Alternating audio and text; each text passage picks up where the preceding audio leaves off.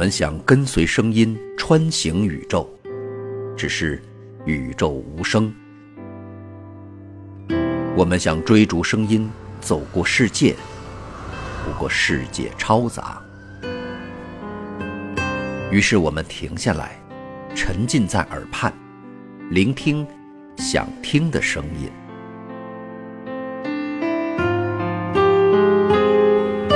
欢迎来到给小白白的有声书。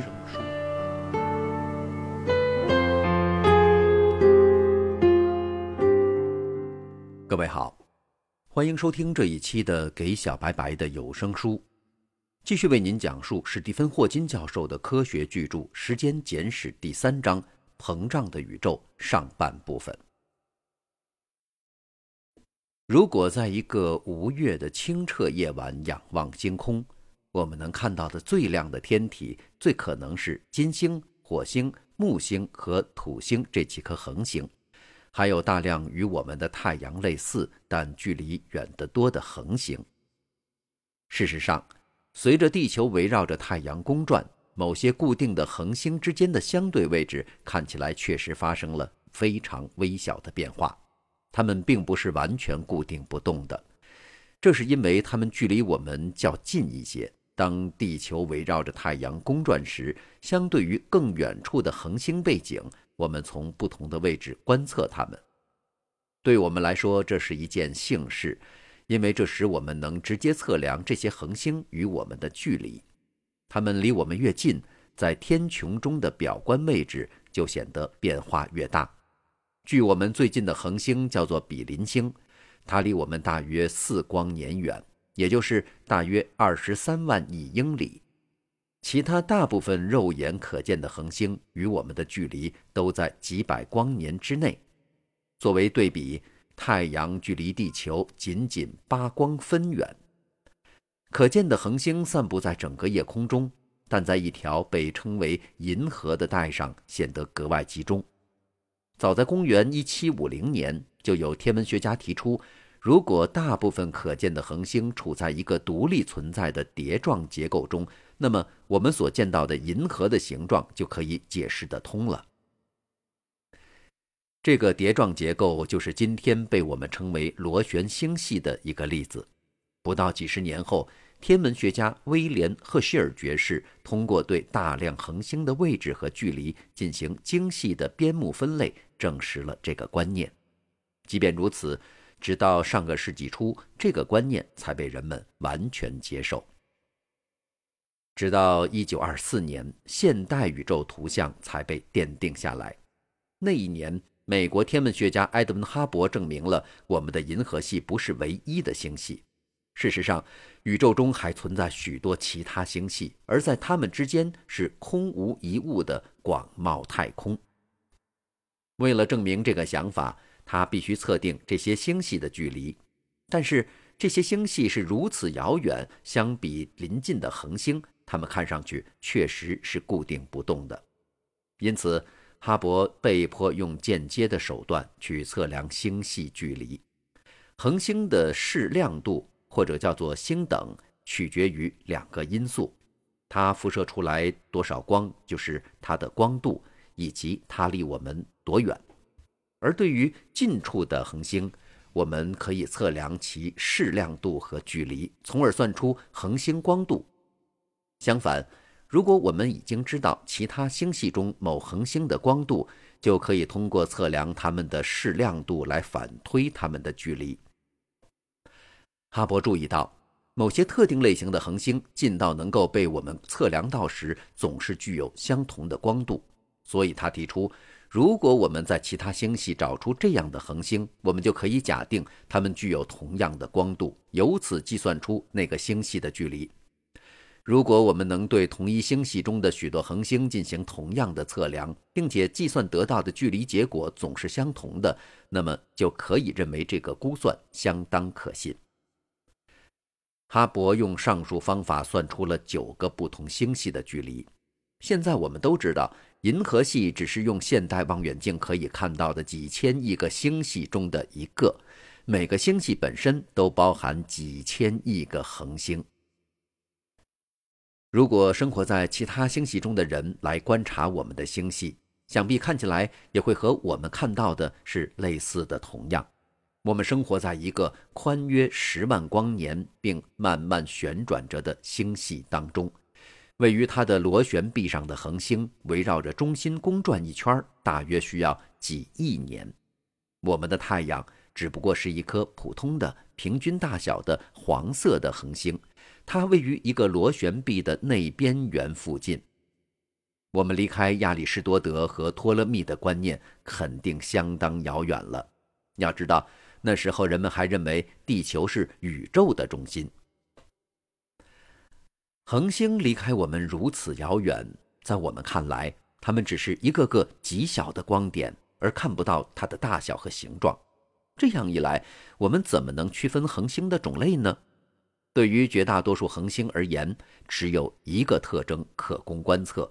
它们光的颜色，牛顿发现，如果太阳光通过一个棱镜的三角形，就会被分解成像彩虹一样的分离色，也就是它的光谱。将一台望远镜聚焦在一个个单独的恒星或星系上，就可以通过类似方法观察到这个恒星或星系的光谱。不同的恒星具有不同的光谱。但不同颜色的相对亮度总是与从一个热得发红的物体发出的光中预期找到的相对亮度完全一致。此外，我们发现恒星光谱中某些非常特定的颜色不见了，这些失去的颜色会随着不同恒星而发生变化。我们知道，不同的化学元素会吸收非常独特的颜色族系。因此，将它们和恒星光谱中失去的颜色比较，我们就可以准确地确定恒星大气中存在哪些元素。在二十世纪二十年代，当天文学家开始观测其他星系中的恒星光谱时，他们发现了一个最奇异的现象：它们和银河系当中的恒星一样，具有各自的特征吸收谱线。只是所有这些谱线都向光谱的红光那端移动了同样的相对距离。为了理解其中的含义，我们必须首先了解多普勒效应。正如我们已经知道的，可见光由电磁场的起伏或波动构成。可见光的波长极其微小，约为零点零零零零零零四到零点零零零零零零八米。人眼看到的不同颜色正对应了不同波长的光，最长的波长出现在光谱的红色那端，而最短的波长在光谱的蓝色那端。现在，想象在离我们固定距离处有一个光源，例如是一颗恒星，以固定的波长发出光波。显然，我们接收到的波长和恒星发射时的波长一样。现在，假定这颗恒星光源开始朝着我们运动。当光源发出第二个波峰时，相对于发出第一个波峰的时刻，它离我们更近一些，因此两个波峰之间的距离比恒星静止时波峰间的距离要小。这意味着我们接收到的波的波长要比恒星静止时更短。相应的，如果光源离我们运动而去，我们接收的波的波长将会变长。这也表示。当恒星离开我们而去时，它们的光谱将向红端移动，就是所谓的红移；而当恒星趋近我们而来时，光谱将会发生蓝移。这个称作多普勒效应的描述频率和速度的关系，也是我们在日常所熟悉的。例如，听一辆小汽车在路上驶过的声音，当它靠近你时，发动机的音调变高。当它经过我们身边而离开时，它的音调变低。光波或射电波的行为与之类似。警察也是利用多普勒效应的原理，靠测量射电脉冲从车上反射回来的波长改变来测量车速的。在哈勃证明了其他星系存在之后的几年里，他致力于将它们的距离分类以及观测它们的光谱。那时候，大部分人以为这些星系完全是随机运动的。据此预料，红移光谱和蓝移光谱的数量理论上应该一样多。因此，当哈勃发现大部分星系的光谱是红移的时候，确实十分惊讶。这意味着几乎所有的星系都在远离我们而去。然而，1929年，哈勃发表的结果更令人惊异，甚至连星系红移程度的大小也不是随机的，而是和星系离开我们的距离成正比。换句话说，星系距离我们越远，它离开我们而去的速度越快。这表明宇宙不可能像是人们原先想象的那样处于静态，而实际上是在膨胀。不同星系之间的距离一直在增加着。发现宇宙膨胀是二十世纪最伟大的智力革命之一。事后想起来，不禁怀疑，为什么过去就从来没有人想到这一点呢？牛顿和其他人早就应该注意到，一个静态的宇宙在引力的影响下将会很快开始收缩。然而，如果假定宇宙正在膨胀，如果它膨胀的相当慢，那么引力的影响就会使之最终停止膨胀，然后开始收缩。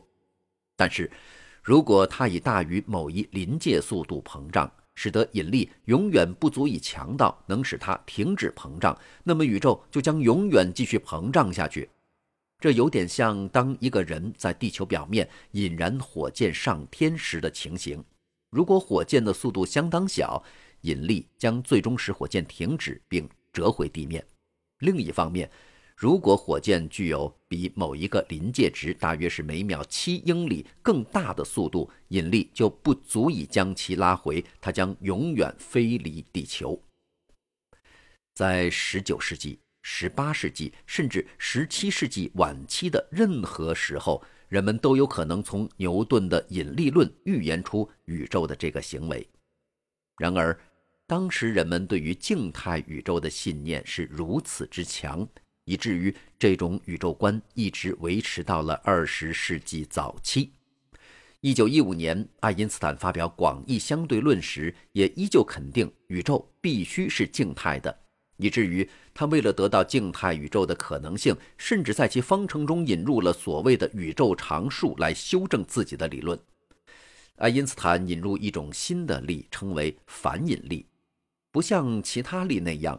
反引力不需要特定的源来引发，而恰恰是时空结构固有的。他宣称，时空有一个内在的膨胀趋向，这个趋向恰好可以用来平衡宇宙间所有物质的相互吸引的作用，并由此产生一个静态的宇宙。当爱因斯坦和其他物理学家正在想方设法避免广义相对论推导出的非静态宇宙的预言时，只有一个人，也就是俄国的物理学家和数学家亚历山大·弗里德曼，愿意真心地接受广义相对论，并开始解释非静态宇宙。对于宇宙，弗里德曼做了两个非常简单的假定：我们不论往哪个方向看，也不论在任何地方进行观测，宇宙看起来都是一样的。弗里德曼指出。仅仅从这两个观念出发，我们就应该能够预料宇宙不是静态的。事实上，弗里德曼在一九二二年所做的这个预言，也正是几年之后哈勃观测到的结果。关于宇宙在任何方向上都显得一样的假设，在实际上显然是不对的。例如，正如我们看到的。我们星系中的其他恒星形成了横贯夜空的被称为银河的明显的光带。但如果能够看得更远，向各方向看，星系数目则或多或少显得是相同的。所以，假定我们在比星系间距离更大的尺度下来观测，而且忽略在小尺度下的差异，宇宙确实在所有的方向上显得是大致一样的。在很长的时间里，这位弗里德曼的假设作为实际宇宙的粗糙，近似提供了充分的理由。但是，近世出现的一桩幸运事件揭示了以下事实：弗里德曼假设实际上异常准确地描述了我们的宇宙。一九六五年，美国新泽西州贝尔电话实验室的两位美国物理学家阿诺·彭齐亚斯和罗伯特·威尔逊正在检测一台非常灵敏的微波探测器，他们的探测器收到了比预想更大的噪声。彭齐亚斯和威尔逊非常困扰，这噪音不像来自某个特定的方向。他们最初在探测器上发现了鸟粪，也检查了其他可能的故障，但很快就排除了这些可能性。他们知道，当探测器倾斜地指向天空时，从大气层里来的任何一种噪声都应该比原先垂直向上指向时更强，因为相对于直接从头顶方向接收微波，从接近地平线方向接收要穿过较厚得多的大气。然而，不管探测器朝什么方向，这个额外的噪声大小都是一样的，所以它一定是从大气层以外来的，并且。尽管地球在自转并围绕太阳公转，它在白天、夜晚甚至一整年当中都是一样的。这表明，这个辐射必须来自太阳系以外，甚至银河系之外。否则，当地球的运动使探测器指向太空中的不同方向时，噪声就应该发生变化。事实上，我们知道。这个辐射必须旅行穿过我们可观测到的宇宙的大部分，才能到达我们这里，并且由于它在不同方向上都一样大，因此宇宙在大尺度下也必须是各项同性。现在我们知道，不管我们朝什么方向看，这个噪声的变化都是非常微小的。这样。彭齐亚斯和威尔逊无意中异常精确地证实了弗里德曼的第一个假设。然而，由于宇宙并非在每一个方向上完全相同，而是在大尺度的平均上相同，所以微波辐射也不可能在每一个方向上完全一致。在不同的方向之间必须有一些小差别。一九九二年。宇宙背景探测者首次检测到了微波背景的这个小差别，其幅度大约是十万分之一。尽管这些变化很小，但是正如我们将会在第八章解释的，它们非常重要。大约与彭齐亚斯和威尔逊在研究探测机中的噪音同时，附近的普林斯顿大学的两位美国物理学家罗伯特·迪克和詹姆斯·皮帕尔斯。也对微波很感兴趣，他们正在研究乔治·加莫夫的一个见解：早期的宇宙一定是非常密集和白热的。迪克和皮帕尔斯认为，我们应该能够探测到早期宇宙的光辉，这是因为从宇宙的非常遥远部分来的光，应该刚好现在才到达我们这儿。然而，宇宙的膨胀使得这部分光红移得如此厉害。因此，现在它们只能作为微波辐射被我们观察到。正当迪克和皮帕尔斯准备寻找这个辐射时，彭齐亚斯和威尔逊听说了他们的工作，并且意识到自己已经找到了它。为此，彭齐亚斯和威尔逊被授予1978年的诺贝尔奖。现在初看起来，关于宇宙在任何方向看起来都一样的所有证据，似乎暗示。我们在宇宙中的位置有点特殊，特别是如果我们观测到的所有其他的星系都在远离我们而去，那我们似乎必须是在宇宙的中心。然而，还存在其他可能的解释。从其他任何星系上来观测，宇宙在任何方向上可以也都一样。正如我们已经知道的，这也就是弗里德曼的第二个假设。我们没有任何科学的证据去相信或反驳这个假设。我们之所以相信它，只是基于谦虚，因为如果宇宙只在围绕我们的所有方向显得相同，而在围绕宇宙的其他点却并非如此，将会是非常令人惊奇的。在弗里德曼模型中，所有的星系都在直接互相远离而去。这个情形。很像一个画上好多斑点的气球被逐渐吹胀的过程。当气球膨胀时，任意两个斑点之间的距离都会加大，但没有一个斑点可以认为是膨胀的中心。此外，斑点相离得越远，则它们相互离开的速度就会越快。类似的，在弗里德曼的模型中，任何两个星系相互远离的速度和它们之间的距离成正比。据此，人们预言。星系的红移应与离开我们的距离成正比，这也正是哈勃发现的观测事实。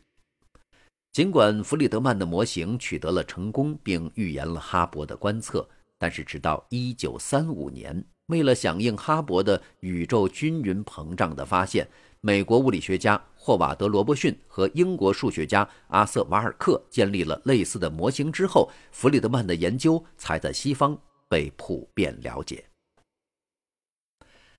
好，感谢您收听这一期的《给小白白》的有声书。在下一期的节目当中，继续为您带来《时间简史》第三章的下半部分，我们继续去了解膨胀的宇宙。下一期节目，我们再见。